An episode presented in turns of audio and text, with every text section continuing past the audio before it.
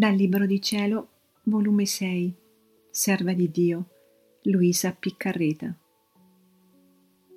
6 dicembre 1904. Il principio della beatitudine eterna è il perdere ogni gusto proprio. Continuando a stentare, quando appena è venuto il benedetto Gesù, ed io mi vedevo nuda, spogliata di tutto, Forse anima più misera non se ne trova simile, tanto è estrema la mia miseria. Che cambiamento funesto! Se il Signore non fa un nuovo miracolo della sua onnipotenza per farmi risorgere da questo stato, io certo mi morrò di miseria. Onde il benedetto Gesù mi ha detto, Figlia mia, coraggio, il principio della beatitudine eterna è il perdere ogni gusto proprio perché a seconda che l'anima va sperdendo i propri gusti, così i gusti divini vi prendono possesso. E l'anima, avendo disfatto e perduto se stessa, non riconosce più se stessa, non trova più niente di suo, neppure le cose spirituali. Dio, vedendo l'anima che non ha più niente di suo, la riempie di tutto se stesso e la ricolma di tutte le felicità divine.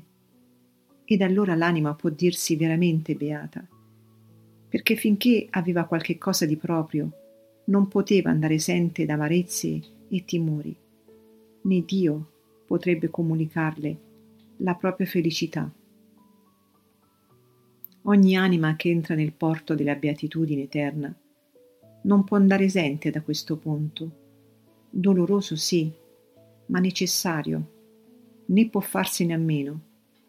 Generalmente lo fanno in punto di morte ed il purgatorio vi mette l'ultima mano. Perciò, se si domanda alle creature che cosa è gusto di Dio, che significa beatitudine divina, sono cose allora sconosciute e non sanno articolar parola. Ma le anime mie dilette non voglio, essendosi date tutte a me, che la loro beatitudine tenga il principio lassù nel cielo, ma che tenga principio qua giù in terra.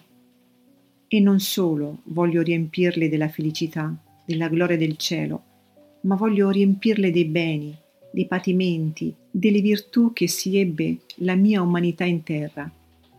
Perciò le spoglio non solo da gusti materiali, che l'anima tiene in conto di sterco, ma dei gusti spirituali ancora, per riempirle tutte dei miei beni e dar loro il principio della vera beatitudine.